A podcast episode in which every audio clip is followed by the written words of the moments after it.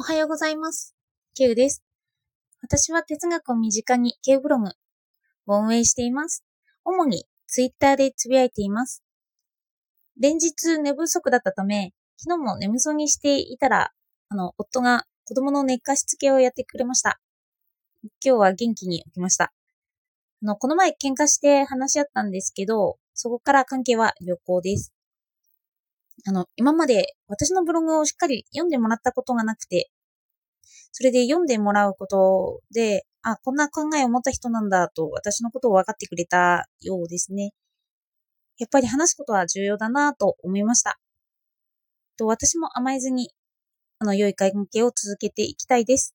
では今日なんですけど、今日は前に勧められて読んだ本、哲学者ベルクソンについて少し語れたらいいなと思います。特にその難しいということをするわけではないので、よかったらお付き合いください。ベルクソンは時間について考えていた哲学者です。時間と自由についての論文で博士号を取ってます。それですごいのが、1927年にノーベル文学賞を受賞しています。哲学者なのに文学賞って思いませんか？私は今彼の書物の思想と動くものっていう本を読んでいるんですけど、納得です。あの、翻訳ではあるんですけど、年月を得ても意味が入ってくる文章なんですよね。それで、この本をもとに当時、ベルクソンが講演をしたら、あの、当時の婦人方に特に人気だったらしいんですよ。で、熱い本なんですけど、わかりやすい思想が述べられています。で、注意なんですが、この本の後書きにこう書いてあるんです。ベルクソンの哲学であって、一般の哲学ではないにとどまらず、一般に哲学ではなくなってしまうかもしれない。悪くすると哲学を求める者の希望をくじく恐れがあるかもしれない。こんな紹介をされています。既存の哲学を壊す思想って、どんな思想って思いますよね？と、昨日私はベルクソンについて、ツイッターでいろいろつぶやいたんですけど、の、その中で面白いと思ったものを引用していきます。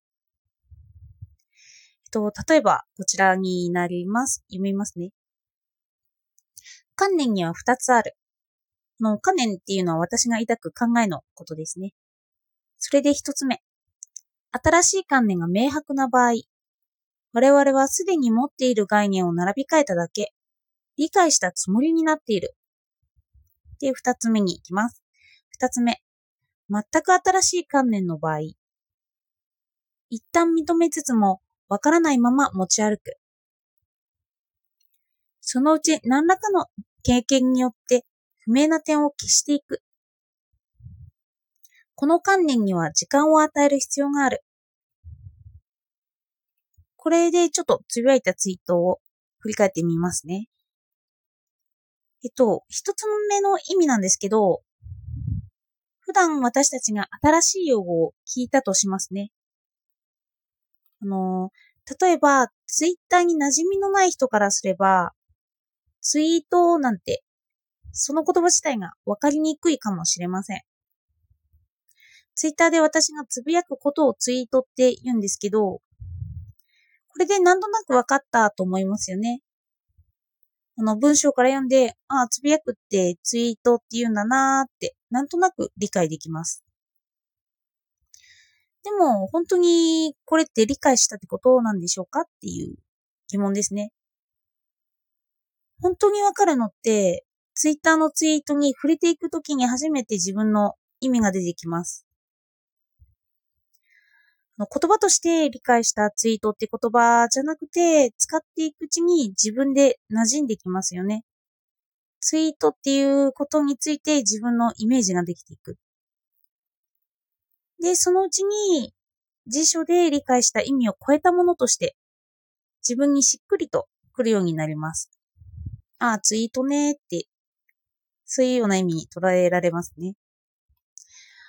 時間が新しい観念に変えて、新しい意味を与えてくれているってことになるんですよ。ただこれって言葉で表すの難しいですよね。自分が特別に抱いている個々の思いを言葉にして伝えようとすると、自分の気持ちってちょっと違っ、自分の気持ちとはちょっと違ったものが出てきます。で、この時間による作用が文で表現するときに違和感を私たちに与えるっていう意味ですね。どうしても私の感情を伝えられないですよね、文だけだと。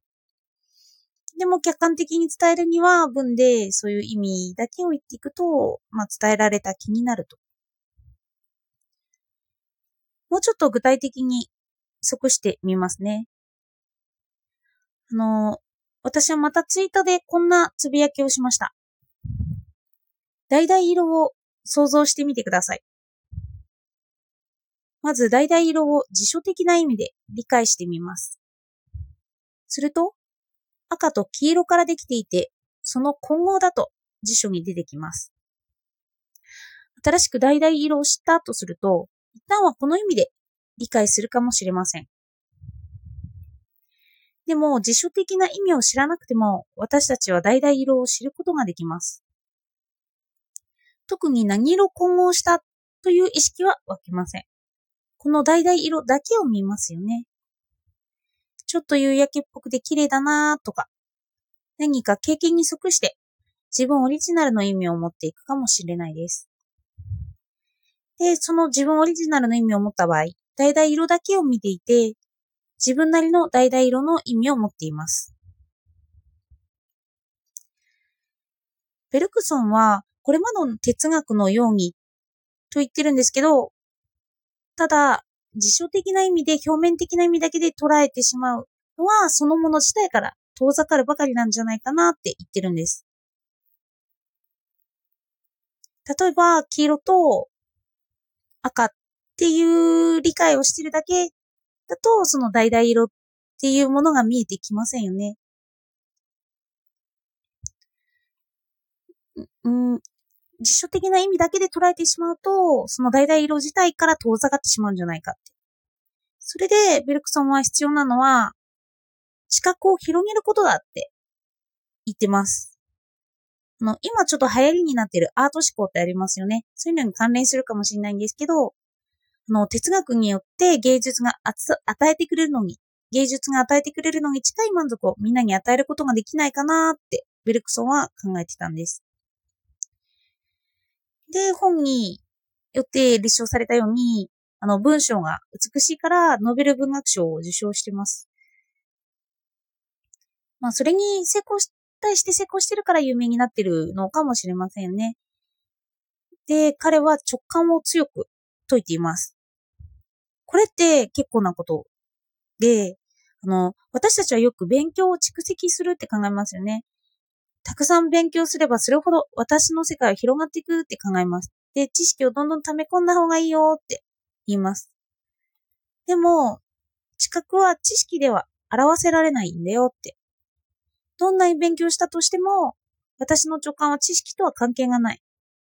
あの、時間の流れの中で、生物として本能として、人が持っている知性から、まあ人がもともと持っているものから直感って起こって、物事を理解するんだってことになります。例で言えば、橙色を見せしていくことで、橙色が分かっていくってことですよね。で、当時、ベルクソンの声が一般人に受けた理由って、こっからなんじゃないかなって思いました。あの、勉強だけじゃなくて、経験によって物事が分かるって言われた場合、そこまで勉強してない人は、その指定を受け入れたくなりますよね。ただ勉強してないからっていうわけじゃなくて、この人ってしっくりきますよね。うん、ただ、論文を読んで新しい用語を理解したとしても、実生活で使えなければ、その用語って忘れていってしまいますよね。自分自分に身につかないんじゃないかなって思います。あの、昨日はツイッターでこのベルクソンの考えについていろんな方と語れて、あの、とっても楽しかったです。では今日もありがとうございました。